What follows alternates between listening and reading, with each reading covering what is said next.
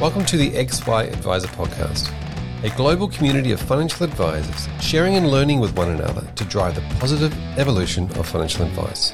To get involved, go to xyadviser.com or simply download the XY Adviser app.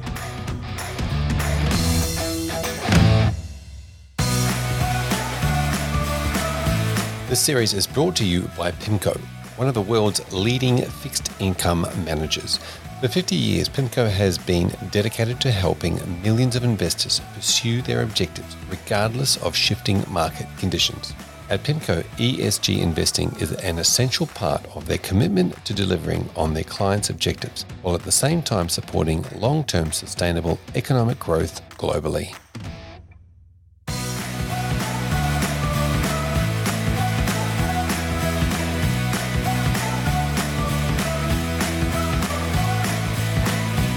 Hello and welcome back to the XY Adviser podcast. We are at episode four of our five part series where we're looking at uh, all different things regarding ESG investing and portfolios and advice.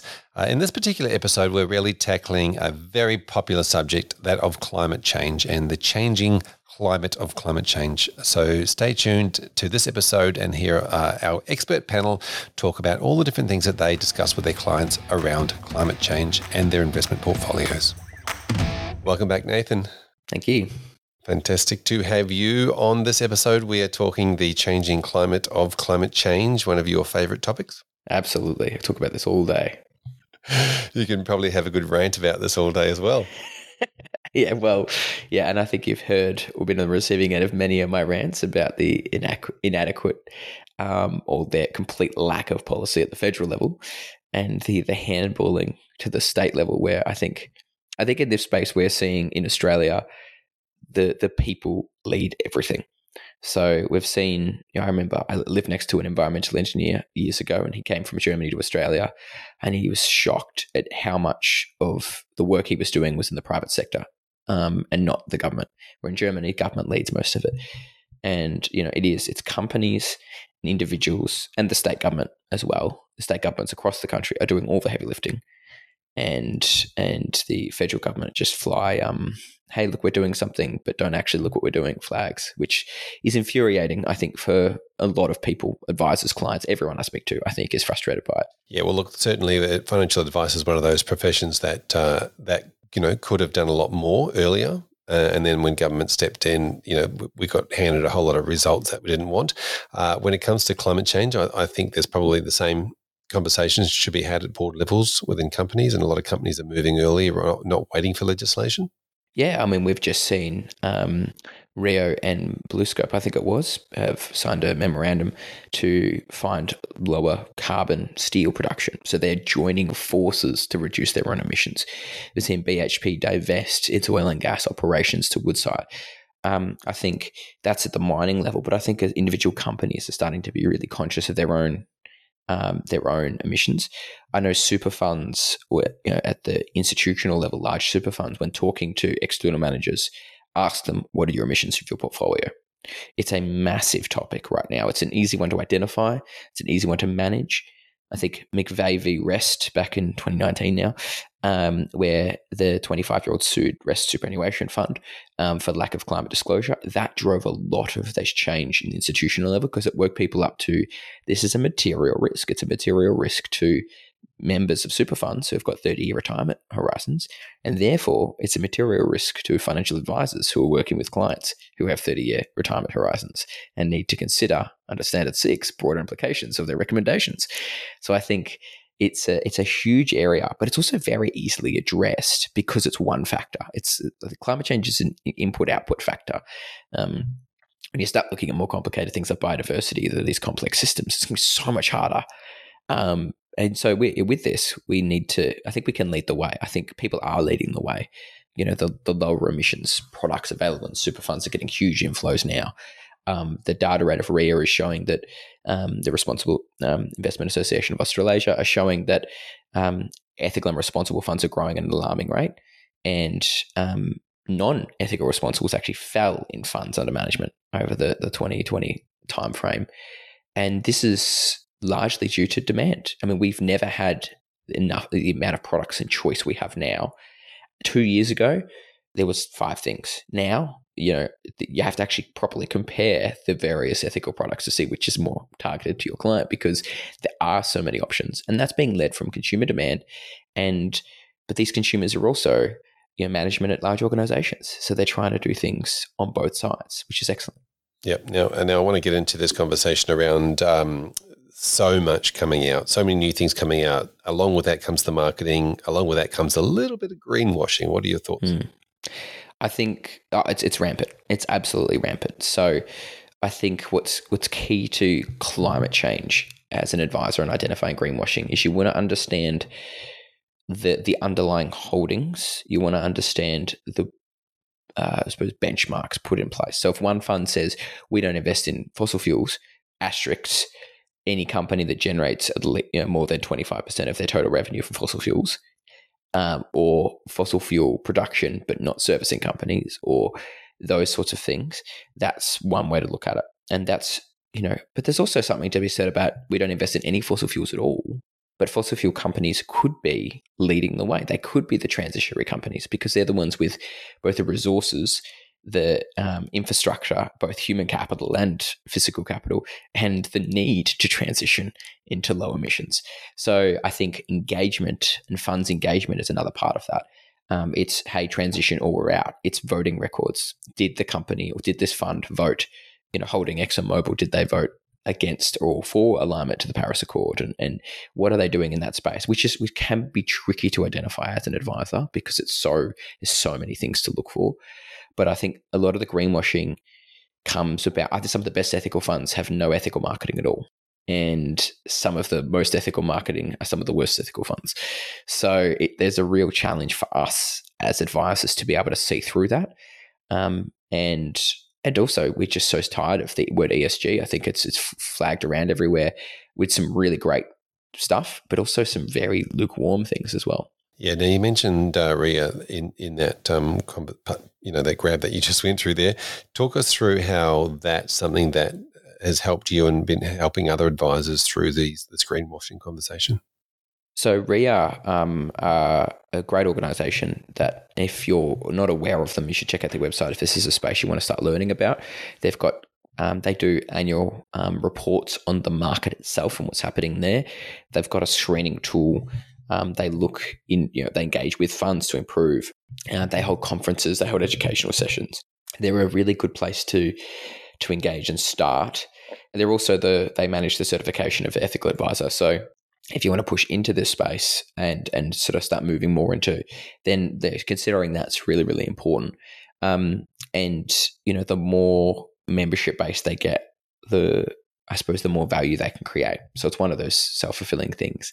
Um, but they do a really, really good job there. And it's a good place as an advisor. They've got an advisor guide. To start with their advisor guide and then go from there. Yeah, wonderful.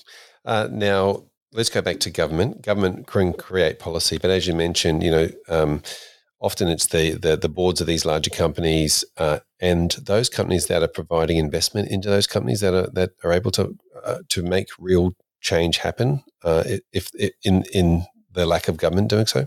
Yeah, so we saw earlier this year um, there was a case with ExxonMobil with um, I think four board members uh, who were all climate change deniers. And uh, little, in the US, they have a thing called shareholder resolution, where basically you can raise something as an issue and then encourage everyone to vote on it, and effectively becomes a bit of a campaign. And a tiny fund called Engine Number One uh, started this campaign and ended up getting BlackRock on board to vote alongside them. And so they overturned management's decision and removed four members of the board who were climate change deniers and appointed four, um, I suppose, people who believe in physics to the board, and and it's help. It's going to help the transition of that entity move forward. You know, and we know a lot of these large, um, traditionally fossil fuel and energy based companies are talking about this, are engaging and are shifting because they have to, but that's also done because we are putting the pressure on them. And we had an inquiry earlier this year. The government led an inquiry into why fossil fuel companies can't get finance, insurance, and investment. And, you know, we had fund managers on that inquiry. Robert and Nathan Parkin from Ethical Partners were on that inquiry. They spoke at that. So they are seen as experts in this space. And because they are. And and I think the investment community of which we subscribe to have so much power to to drive this change in in the absence of of federal government leadership. Yep, uh, and the other the other people involved in driving this change, are, of course, the advisors, but also the clients from their own personal point of view, and being able to make these decisions that we've been speaking about in the previous episodes. Um, one of the things I wanted to draw back to, because you mentioned it, was um, the, the the idea of being able to say to your client, you know, your impact has you've taken this many cars off the road, all those sorts of things. Tell us about how that works. I think when you're looking at emissions in general, within a reasonable um, scope, you can say, I think Future Super released a study that like if 11% of people um, completely removed fossil fuels from their portfolios in Australia, 11% of super, it would solve our issue with climate change. So I think as an individual, if you're looking at the things that you can do, you can eat less meat, you can drive your car less, um, you can turn off your lights, which a lot of the turn off your lights stuff was actually driven by marketing campaigns run by um, the polluters um, for years and put the responsibility back on the individual when they have quite a marginal impact. But eh, transportation and um, to a lesser extent, uh, transportation of food really are the two big ones. So, you know, how you source the power in your home is, is quite marginal on a small scale. But the next one is how you invest because dollars drive change. The conscious capitalism, we can drive change. And that's but if if you were to, someone said to me, what are the three things I could do to improve my my impact? I'd say you know, before getting rid of all pets because I love dogs and dogs are probably not the best thing for climate change. It's saying you know eat less meat, drive less where you can, and review your portfolio, review your super, do something about it. You know, get not you don't have to remove all fossil fuels, but have a real conscious effort of reducing the carbon emissions. So the average, the average um, carbon footprint of the of an index product, like a diversified index product, is about 40 million metric tons.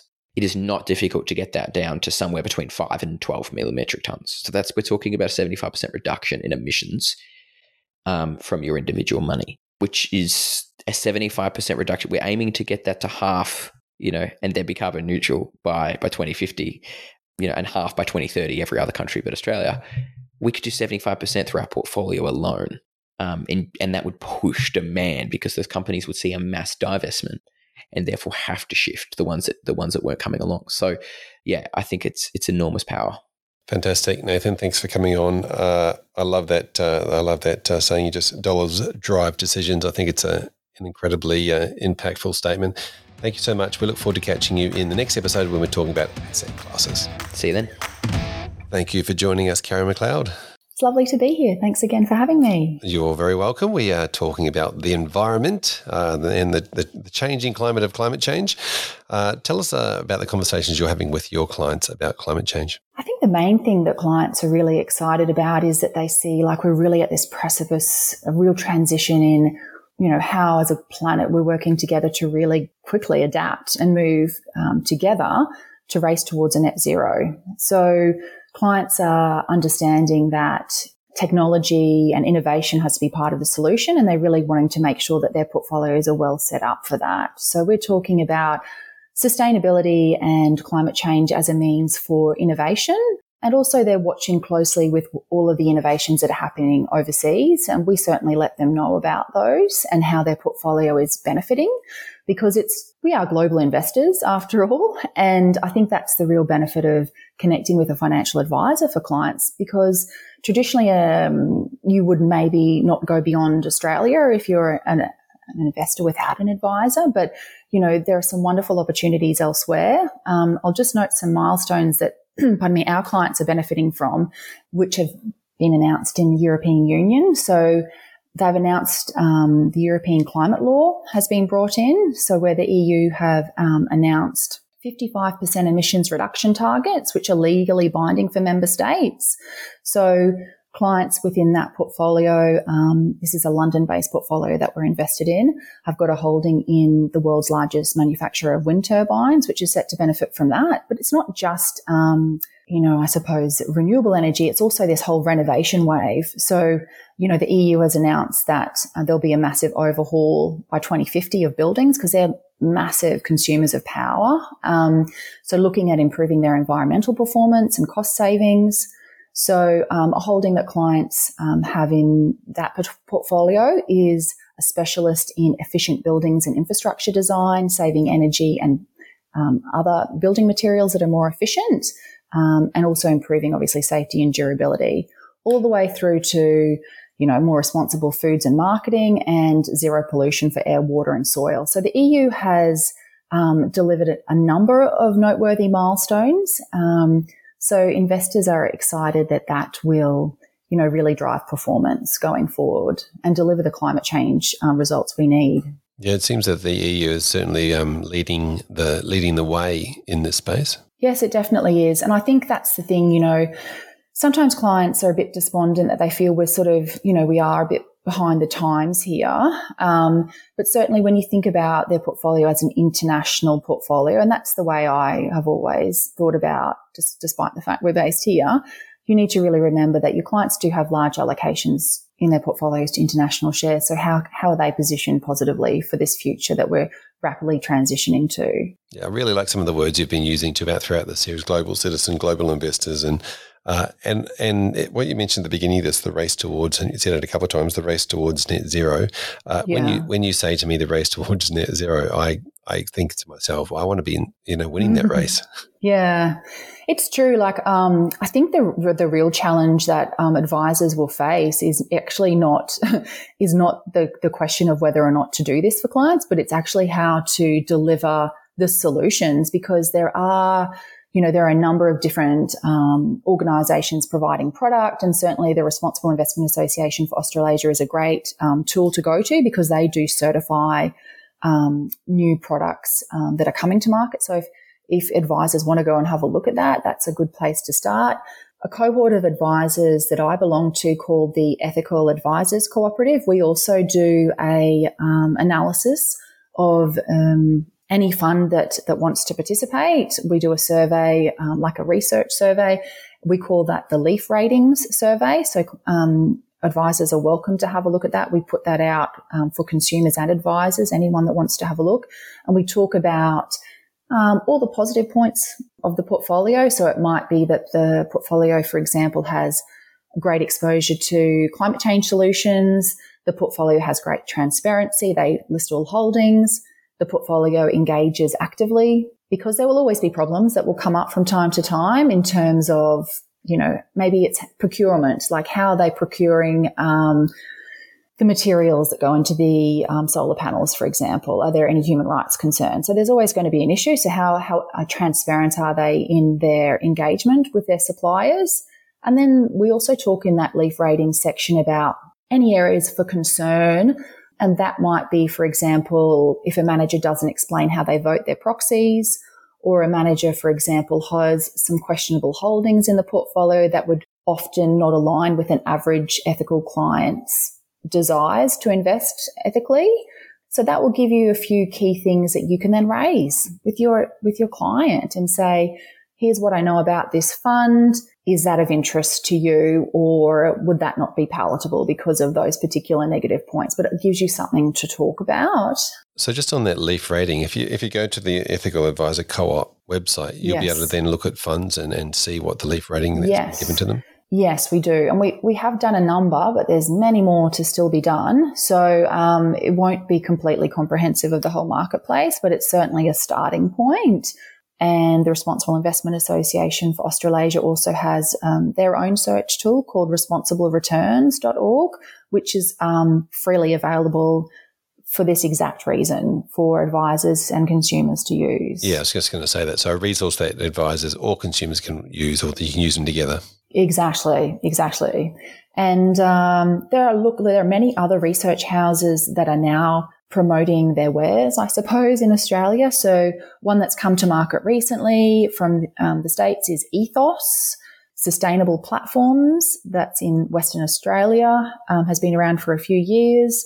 There's also many investment or, you know, asset consultants that are now providing portfolios, model portfolios in this space, which you could consult with or independent consultants that specialize in this area.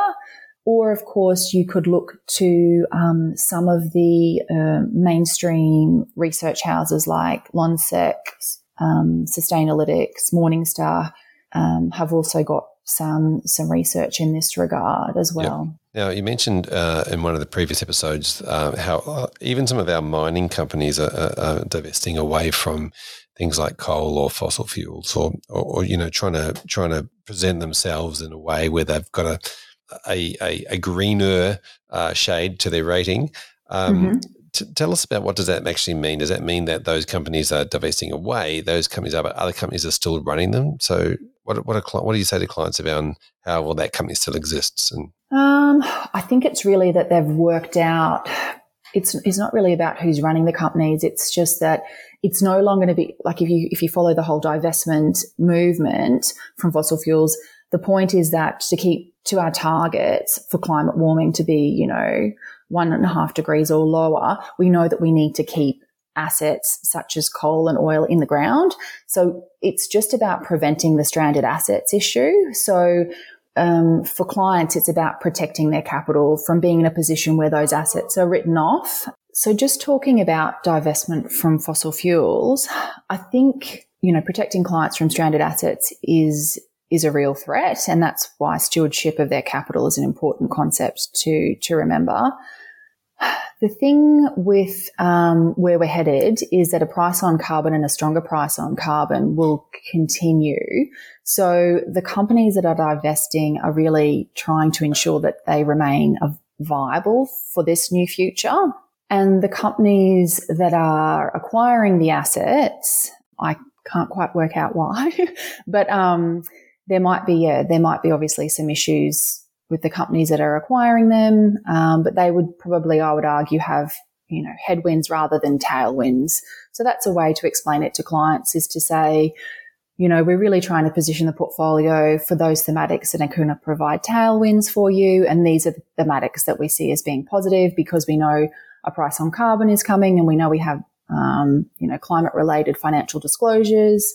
And we know that COP26, you know, there's been an agreement made. So we just need to make sure that your portfolio is in the best position for this transition. Yeah, it's interesting uh, terms headwind and tailwind. I, I like the uh, those concepts. And you're right, the companies that are acquiring those assets, uh, to me, it could only mean short term, short term gain, you know, and, and sacrificing long term. Yes. And I think the other thing is when you think about financial performance, there will be a lot of companies transitioning in some shape or form. So that, that's a positive thing. Um, so you can also keep your mind open for those clients that are okay with having some fossil fuels exposure. But if the company that is transitioning more quickly than peers, that's perhaps a good thing. So you, you might want to retain that holding in the portfolio if you know that, um, that particular listed company is transitioning quickly compared to peers and has made plans for how they're going to position um, their assets for the future. Yep. Karen, thanks so much for being involved in this episode. We look forward to wrapping the series up uh, in the next episode and, and inviting you along. Wonderful. Thank you, Fraser. Welcome back to the conversation, David. Thank you, Fraser. Now, in this episode, we're talking about climate change and the changing climate of climate change, which uh, which has sort of led the led the way with a lot of this um, sustainability uh, within ESG portfolios. People sort of think about sustainability; they think about climate change. Uh, tell us about how it's you know it's working with you and your portfolios and and, and your clients. Uh, it's an interesting um, um, aspect. I mean, it's all over the place. It's in all the papers, even um, the News Corp papers are covering this at the moment. So that that's um, you know clearly it's mainstream. It's a good hook, I think, to get people into um, the broader conversation about sustainability. Uh, it's very easy with all the, the publicity out there at the moment to, to um, you know pick a, a subject like uh, like coal or um, or fossil fuels more generally, uh, and um, work that back into what is sustainable and, and what's not sustainable. Yeah, it's uh, they're, they're absolutely right. There's a lot of talk about uh, digging things up from the ground and, and, and putting it into the atmosphere. How do you see technology playing a part in this? Obviously, the government have, have, have brought out their plans uh, for net zero for 20, 2050, uh, and the technology is playing a big part in that. How, how do you see technology playing a part in it? It feels like a bit of a loaded question. one, one, thing, one thing about this whole subject, uh, from a client perspective, is um, if, if people listening get one thing out of this and nothing else, don't play into the politics of it with your clients. All right, that's just a, it's like politics, religion, all that sort of stuff. Leave it alone and move on, right? So um, clearly technology's got got to play a part. Um, you know, you have your your, uh, your Twiggy Forrest and those sort of people talking about green hydrogen, and um, you know, we've been talking about carbon sequestration for God knows how long uh, now. Um, but but I, I think um, it, it's kind of a secondary question. It, it's it's about um, the incentives and where the money's moving and where the investments are going. So which will drive the technology. If, if um, you know, was just say that they talked about um, uh, cutting out coal and a large part of the world by uh, by 2030. Um, so that, that's that's going to create a uh, a necessity to come up with uh, alternatives. So um, you know, it, will follow the money. The technology will follow the money, I think. And um, you know, when, when, we're, when we're hard pressed, we can do some amazing things, can't we? But um, more often than not, we have to be hard pressed before we move. Yeah, yeah. How, how do you see? I mean, we, we don't want to talk about politics. How do you see uh, legislation uh, driving this, or do you think uh, fund managers uh, and, and, investors can drive this you know before before the uh, the, the, the, legislation kicks in and, and actually um, you know make some make some difference through either influence or, or only investing in sort of deeper green uh, portfolios? Yeah, I, I, think investors and, and um, well, companies more generally and the people invested in them, be they fund manager or individuals, uh, will continue to drive this. Um, you know, it feels like, with only a few exceptions, governments have been dragged along and, and are adjusting, you know, legislation to meet the conditions which are being set by um, the business world. Um, you know, there's momentum there that's uh, I think governments are, generally struggling to catch up with. Now, I understand governments have a broad range of of um, you know interests that they have to look after, and you know, you, you, can't go and tell coal miners are going to be out of job and not have a plan to get them out. But um, you know, we're planners. We know what planning, long-term planning is about. Uh, and, and, I think, you know, if, if, you don't have a plan, you're going to clearly um, be, um, you know, dragged along kicking and screaming and uh, have uh, um, have to endure consequences which you uh, uh, hadn't anticipated. So um, I think as, as business and investors start to drive this more, then um, governments will have to uh, start catching up. Yeah, I think you. I think you hit the nail on the head when you said, you know, we're long term planners, and that's the that's the role, right? To to keep the conversation about that long term focus, and if the long term, uh, you know, use of those fossil fuels aren't going to be around, then uh, it doesn't make sense to be invested in them, I guess. But again, I appreciate that if your your um, um, ongoing service agreement goes for three years, that is till the next election, um, you know, you'll struggle. I like that a three year ongoing service agreement. Uh, depending on the uh, the time frame.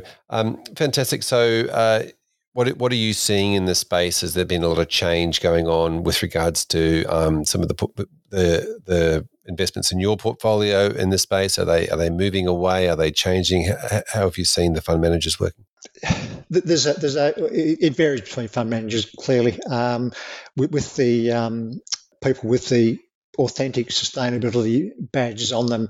Um, you know, I, I, think that the the money is, is following the technology more quickly than the ones which are, are kind of anchored into um, the old way of doing things. So uh, I, I, think um, across that fund manager universe, the, the rubber band's being stretched quite a bit by the people that are, are taking lead on this and, and moving into into um, you know, the newer technologies um, or not even necessarily the newer technology, but technologies which are more environmentally friendly, which doesn't necessarily mean um, new technology, but existing technology which which um, you know fulfills a portfolio uh, criteria uh, without having the negatives. So it, it's um, it, it, it's it's it's a very broad church.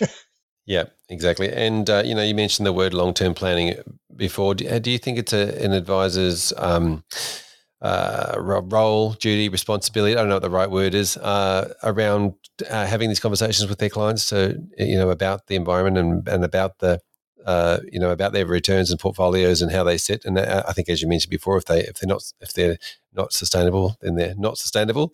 Yeah, yeah, definitely. Um, now this this can take a couple of directions. You can kind of take that conversation up front uh, as we've chosen to do, or as as the environment changes, you know, take them on that ride um, with them. So, uh, from our perspective, I guess that we want to front run this a little bit and, and um, make sure clients are positioned before you know the crowd gets to it. There's a, um, a term in technology we'll talk about the uh, adoption curve. Um, so we, we, don't want to be first adopters. We're, we're more in we want to be in that second tier where um, you know the adoption is picking up, uh, and certainly not over the other other side of the curve when it's all been priced in already, and, uh, and you, are kind of playing catch up. So I think. Um, from a, a, returns perspective and, and from a, a, an outcomes perspective, you might be doing your clients a, disservice by not uh, at least considering these these um, the practical implications of these changes that are going on. Yeah, and from the the previous episode, we we talked a little bit about that. You know, what does that mean for the individual client? Uh, how, how is it that we can go around and talk about, you know, um, you know, your portfolio took this many cars off the road, or that your portfolio made this much difference when it comes to uh, environmental impact? Yeah, so there's um, I think I mentioned in the last episode that there's some quite uh, in-depth reporting you can get now from fund managers and, and blend that in, into uh, a communication for the clients. Um, and going back to you know the, the barbecue story, it, it, give, it, does give people a little bit of a uh, an extra incentive, if you like, to, to be going on this journey. Um, but but but again, I, I think I'd emphasise that it, it's um, it's a nice to have and it is feel good, and you are doing good for the environment as well. But um, when, when, the rubber hits the road, um, I think most clients are still going to say, well, what what do the returns look like, and um, how how is that affecting, you know, my long term outcomes? Yep, yeah, it's definitely uh, it's definitely uh, uh, lots to, lots to consider and lots to weigh into that conversation. Uh, David, thanks so much for coming on this particular episode and talking to us about it. We look forward to catching you in the next episode with one of your most, yeah, one of your favourite subjects when we talk about different asset classes. Okay. Thank you, Michelle and Claudia, for joining us again. Hi, Fraser. Hi, Fraser. Now, we are talking about the changing climate of climate change. Obviously, uh, uh you know, as, as we've talked about before, it's a, it's a pretty popular topic at the moment. Oh, it's it's massive at the moment. Um, we've been we've been talking about it. Not I don't want to sound too smug or anything, but you know we've been talking about it for years, and we've been talking about carbon in portfolios and yeah, the carbon information, and you know back in the early days of my previous life, I, I studied science and you know we did we did whole things about the greenhouse the greenhouse story. So, you know, and, and now there's, you know, the climate change is just something that's with us. And I, I really think, you know, some of those environmental disasters or things that have happened recently, like the fires and the floods, and, you know, it's all a bit biblical, but um, climate change is here. And whether or not you're a climate denier, but a cleaner, greener atmosphere can only be good for everybody. Yes, certainly. The um, and why has it taken so long for the scientists to uh, the, the scientists' words to get traction? I don't know. I think that's that's political, and we probably shouldn't go there on this podcast. But there's a lot of politics around that, and you know, we live in a country that is still haven't hasn't accepted that potentially renewable energy is an option, and that perhaps coal may not be there forever, and it's a non-renewable resource but it was cheap, provided good energy, but there's jobs elsewhere. Yep, it certainly did. Uh, it was needed at the time, I guess you could say, and so it, it, it maybe it's run its course. Uh, there's a lot of calls for um, you know keep the carbon, keep the oil, keep the gas uh, in the ground. Um, is that the only thing we're talking about when we're talking about environmental, though? No, we um, we, we talk about pollution as well, uh, water, waterways. So you know the the results from some of the mining, uh, weak mining um, activities. Um, it, it, it touches everything uh, from from the air to the water to the um, what's the right word? Um, not apart from stealing land grab. Um, so you know that impacts uh, the communities, uh, surrounding communities. So it's not just it's not just um, clean air. Yeah, there's some really interesting um, conversations then to be had around, you know, like the the uh, the technology that's involved in this as well. Um, the some of the announcements recently from the government talked about using technology to filter and and and to take carbon out of the air as it's being produced and um, uh, all the way through to you know how do we how do we reoxidize how do we create better air quality um, whether that's through trees or or seaweed or whatever it might be but um, Tell us about some of this technology that's coming on and how you see that as an opportunity. Well, I mean, the whole uh, new technology or renewable energy is something that's very popular with our investors. So we're always trying to find some sort of investment solution that that we can provide in our portfolios. And and we do we do have that. But there's sometimes those technologies take a while to become profitable, so we, we have to be careful with clients' money to make sure that we're investing in things that are going to actually deliver something for them. But we're constantly looking for the technologies that will provide solutions in for a better environmental outcome. We've seen we've seen quite a few. I mean, in the in the renewable space, for example, we've seen you know uh, not just wind capture and, and and solar. We've also we've also seen wave wave energy. But sometimes these technologies they they have to go through a pilot phase, a, a, a testing phase, and then and then just putting it to the to, to the to, grid. Or? Yeah, to the grid. That's again another challenge. Um, so there are lots of little um, interesting what about um, bio bioenergy as well? You know, using waste to channel energy, and and and some of these technologies are actually running in some councils, but it just hasn't been been able to take off. And and and there's a multitude of reasons behind that. Yeah, and sometimes uh, like policy support might be something that's missing, like governmental policy. Oh, very much, yeah, yeah. yeah. So once the government is pushing for these things, I think that that's when a lot of a lot more traction will be available. I mean, the government has money to spend in certain places, and if they could spend it in renewables, then I think that would see a huge, yeah, a huge growth and, and huge acceptance in and development in renewables because it's there. We have the technology. We're we're smart humans. We we find out ways to solve problems, and we have the ability just have to have the will. From what I've read so far and, and, and encountered with investments, it's all about policy. I mean, we talk about solar. Um, the last few years, solar has done better. But if you wind back, you know, if you take a look 10 years ago, policy was just not your friend. Um, and as much as there was so much, you know, as much as there's investor and community support for it, it could not take off because there was not enough support. And, you know, if you want to talk about cost, that, you know, cost was not competitive enough. Policies, it doesn't have to be just grants. Mm. It, it just comes down to policy facilitating and making that infrastructure for these um, technologies to come through. Um, that's that's really what we need. Yeah, you mentioned uh, you, you did mention councils in that previous grab, and and you know councils and state government, all levels of government, I guess, are, are responsible for that. Yes, and um, you know if we could, you know, with the amount of uh, rooftop solar that's out there now, I mean, some small communities in like a small council area, they could run their own little grid if there was enough um, support for that and run their own electricity and between each other share things when the sun wasn't shining. And, you know, if we could get to that stage, it'd be amazing. But, you know, we also have big power companies who have the power. That's an interesting way of looking at it. Uh, the, the power dynamic with the power companies. Yes. Um, uh, one of the things that probably doesn't get mentioned a lot in this space um, that I'm always thinking and concerned about is um, the long term, like renewable energy, amazing, you know, solar panels, for example. I think we still need minerals out of the ground to create solar panels. Uh, but then the recycling of those panels, you know, when their shelf life ends in, you know, 10 years' time, for example, or whatever it might be.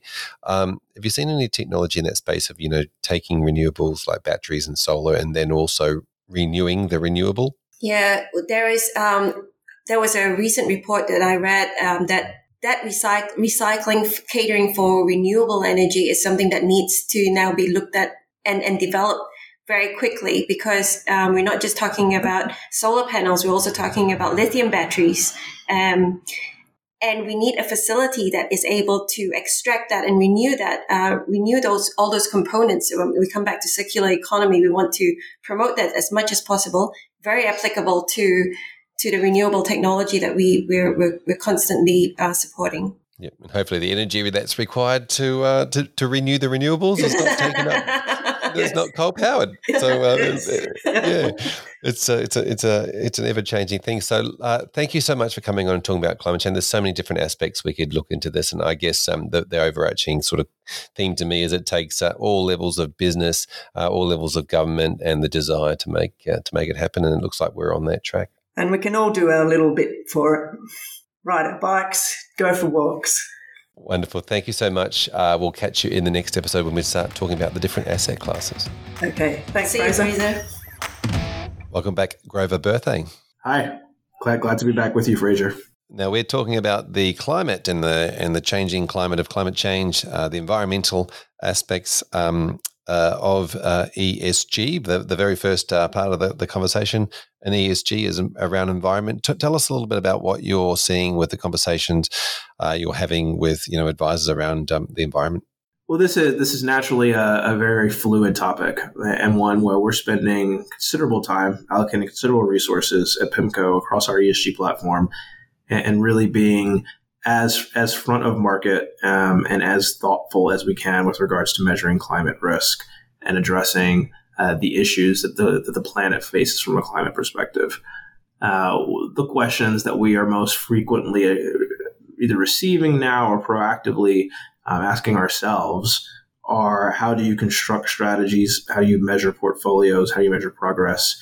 Um, from a climate perspective. And there's been increasing over the last, certainly over the last few weeks with the COP26 conference, but really over the course of the entire year to date, and last year, uh, an increasing usage of the phrase net zero, um, of the concept of net zero. There are various net zero commitments being made in different parts of the market.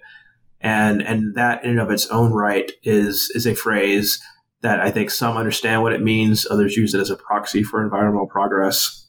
Here at PIMCO, what we really want to look at is is is is not just so simply how much carbon is in a portfolio, but what are we doing? What is a portfolio doing to try to make progress in some of these very difficult areas? Um, and and carbon emissions, carbon intensity are great proxies for that.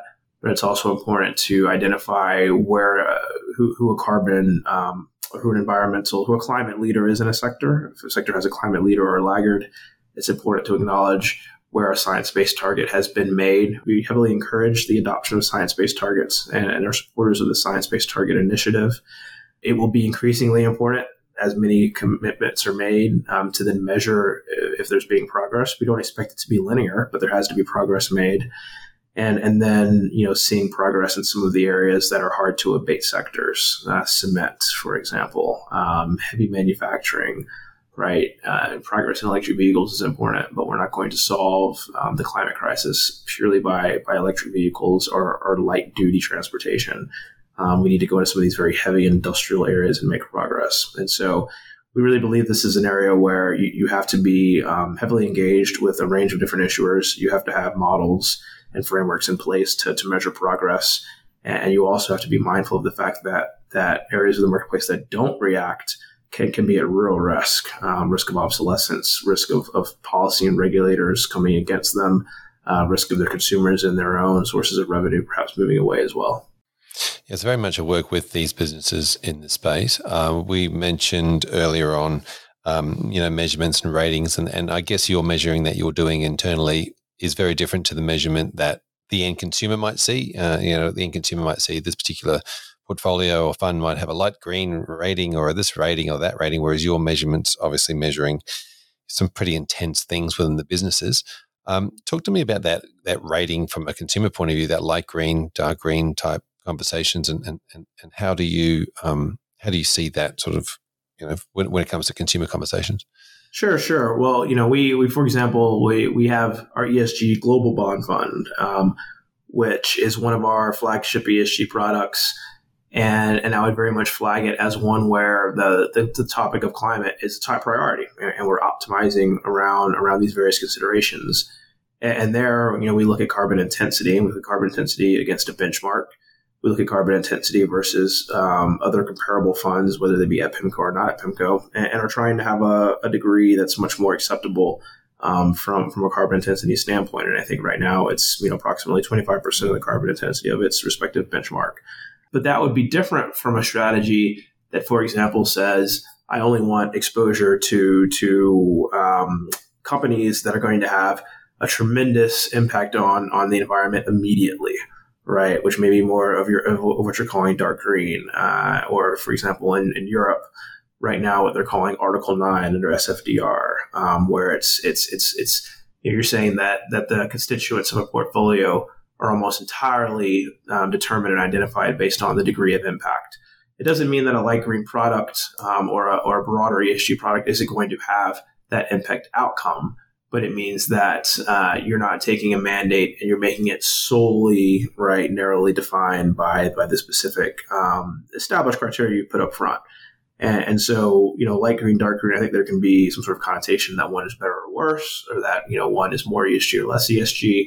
The reality is, I think that the way we think about it is, is, you know, different, different mandates um, have different criteria for them. And, and, and it's about mixing and optimizing what makes sense for a particular need. Uh, and, and, also still being um, very, very intentional about the tools and the utilization of those tools across across the board, just within reason and within different different degrees of emphasis. Yeah. Now the uh, it, very much feels to me like a lot of these bigger companies. It's like turning a large ship. It takes it takes time. How are you working with those individual companies and uh, you know obviously setting targets and moving towards them and, and keeping them accountable?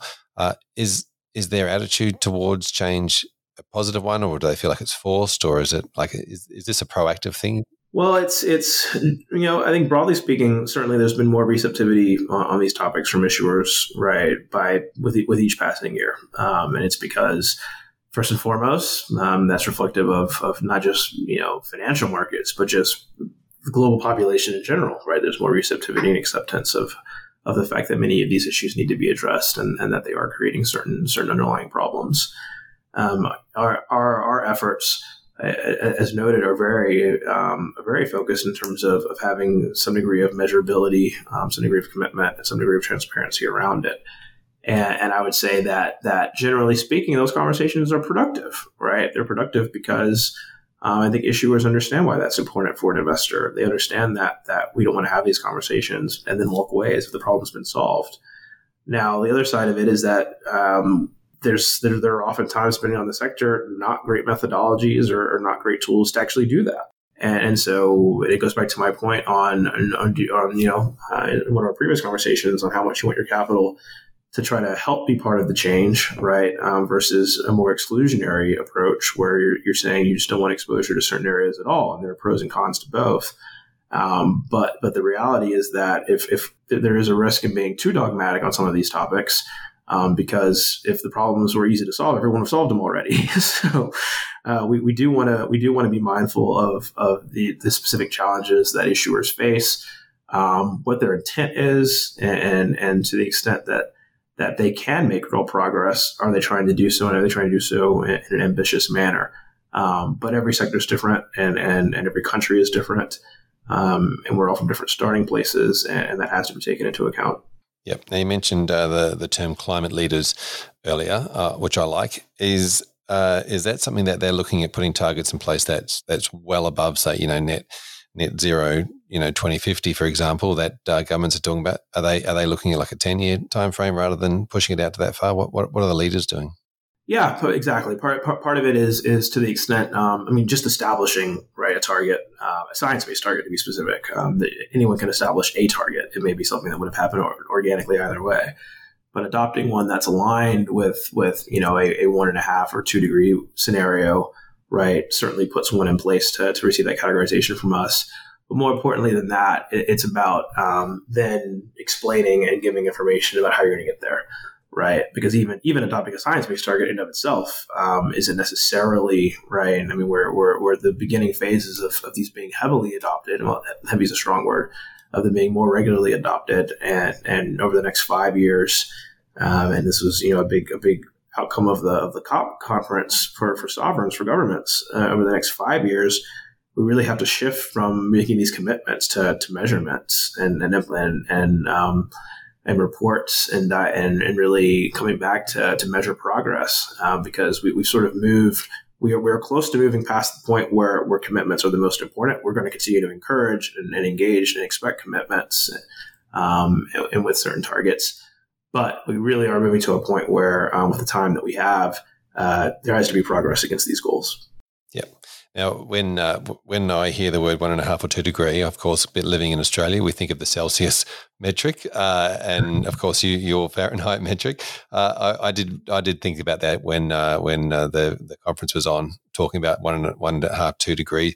Um, just trying to get the globe on the same page when it comes to the the terminology. How, how, how are you going over there when it comes to individuals thinking one and a half two degrees? Do they automatically go to Fahrenheit?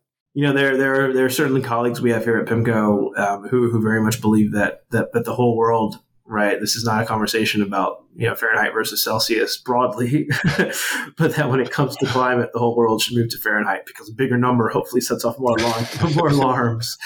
Um, and uh, you know, most at this point know that one and a half. When, you, when someone says one and a half, they don't mean Fahrenheit. Um, but I, I, must say, I can believe. I'm not sure what the exact the exact uh, conversion is for that, but I'm sure it, make, it would make it quite hot in certain places here, particularly in the southern U.S. yeah, fair enough. And uh, and what are some of the uh, the great initiatives you're seeing from companies uh, in climate change at the moment? Sure. Well, the you know be, beyond the science based targets, one one main commitment that that many are making which which you know I think we want to see continued adoption of, generally speaking. Uh, but it's actually giving information about where, where capital will be will be invested or, or, or capex. So you know, it's a follow on to the point on on implementation execution. Um, but okay, you know, and this has happened by some of the automakers recently that they're they're not only making these commitments in terms of okay where, where they want to go, but all right, how much R and D is going to be now attributed to, to for example, the electric vehicle space um, and, and similar similar concepts in other areas. Um, all right, your utility, and, and, you're saying that you're moving to, to, cleaner sources of energy. Well, how much do you expect to be from from solar and wind over the next five or ten years? Um, you know, when exactly do you plan on reducing certain capacity and some of the more carbon intense parts of your business place? and and giving giving really giving the market the the ability to to to then judge how that how material that is uh, against past capex trends against against you know the overall balance sheet um, and being able to make an assessment about you know is there a sense of urgency right or is this something that that you know is really more back ended in terms of the process that, that's coming on board um, the the other topic that that's important here you know just pure climate um, and, and some very specific carbon topics get a lot of a lot of the airtime but but it's critically important that many of these strategies are comprehensive. We spent considerable time this year, for example, on the topic of deforestation. That's not delinked from carbon emissions, right? We need more forestry just to absorb carbon, but you know it's not cleanly in line with some of the the more common topics that have been discussed um, in this subject matter with regards to utilities, or oil and gas over the last several years. But areas, for example, in the food space and the agriculture space, um, various areas. But this this comes to some degree to policymakers too. You know, are they protecting some of our natural resources, um, being able to facilitate more use of nature based solutions, uh, and then that that will extend itself to other areas such as biodiversity, um, such as ocean security, um, you know, water water intensity and water usage. Many other areas that, like I said, are still still have direct implications with regards to, to carbon and carbon emissions but but are also also taking a blend of other environmental related issues as well. Yeah, absolutely. Couldn't agree more that biodiversity and, and deforestation and understanding that uh, how the whole ecosystem works, not just um, about the carbon piece. Uh, now, technology was obviously a big part of the, the solution for this. Uh, how are you seeing technology and, and, and in the space being, you know, the, the, the savior or or the next part of where, where we're going to from here? Well, it's it's it's sort of the gift and the curse of many. if you look at many different pathways, many research pieces that have been put out um, by by various market groups, right? There's there is uh, an expectation and and a, and a, necessity for for certain new technologies or new new alternatives to, to come on board, whether that be green hydrogen, whether that be a variety of other of other tools, whether it be electric vehicles, not just in the in the individual car or individual auto space, uh, or not even heavy trucks necessarily, but you know, you're talking about electric electric vehicles coming to, to locomotives, um, to you know, sh- the shipping industry needs to decarbonize, sustainable aviation fuel for aviation, aircraft. Um, there's so many things that need to happen. Um, and, and for some of those, okay, the technology maybe is there, but it hasn't become cost efficient yet or cost competitive yet. For others, um, the technology is there, but it's hard to scale it. It's hard to it's hard to you know sort of have it at the level where it can it can apply to major parts of the economy, and there just has to be progress there. And so we certainly want to invest. This goes back to our you know our our, our um, climate leader conversation. We certainly want to be invested in in parts of the marketplace where they're they're making progress in these areas because they're huge revenue opportunities, huge business opportunities for those. That that will be great for for PIMCO's ESG and non ESG portfolios. Um, but but the other side of all this is is you know this is the private sector has to come through because without progress in these areas, it's going to be very difficult, if not impossible, to to achieve some of these net zero related um, objectives that that you know from a, a macro perspective um, that the industry and, and the public sector are increasingly promoting. Uh, you, you really do need areas of the economy to, to be able to shift um, where it's just not it's just not actually possible today, at least not in a cost efficient manner. Brilliant. Thank you, Grover, for being part of this uh, session. We look forward to catching you in the next one where we start looking at different asset classes. Excellent. Look forward to it. Enjoyed it as usual. Oh,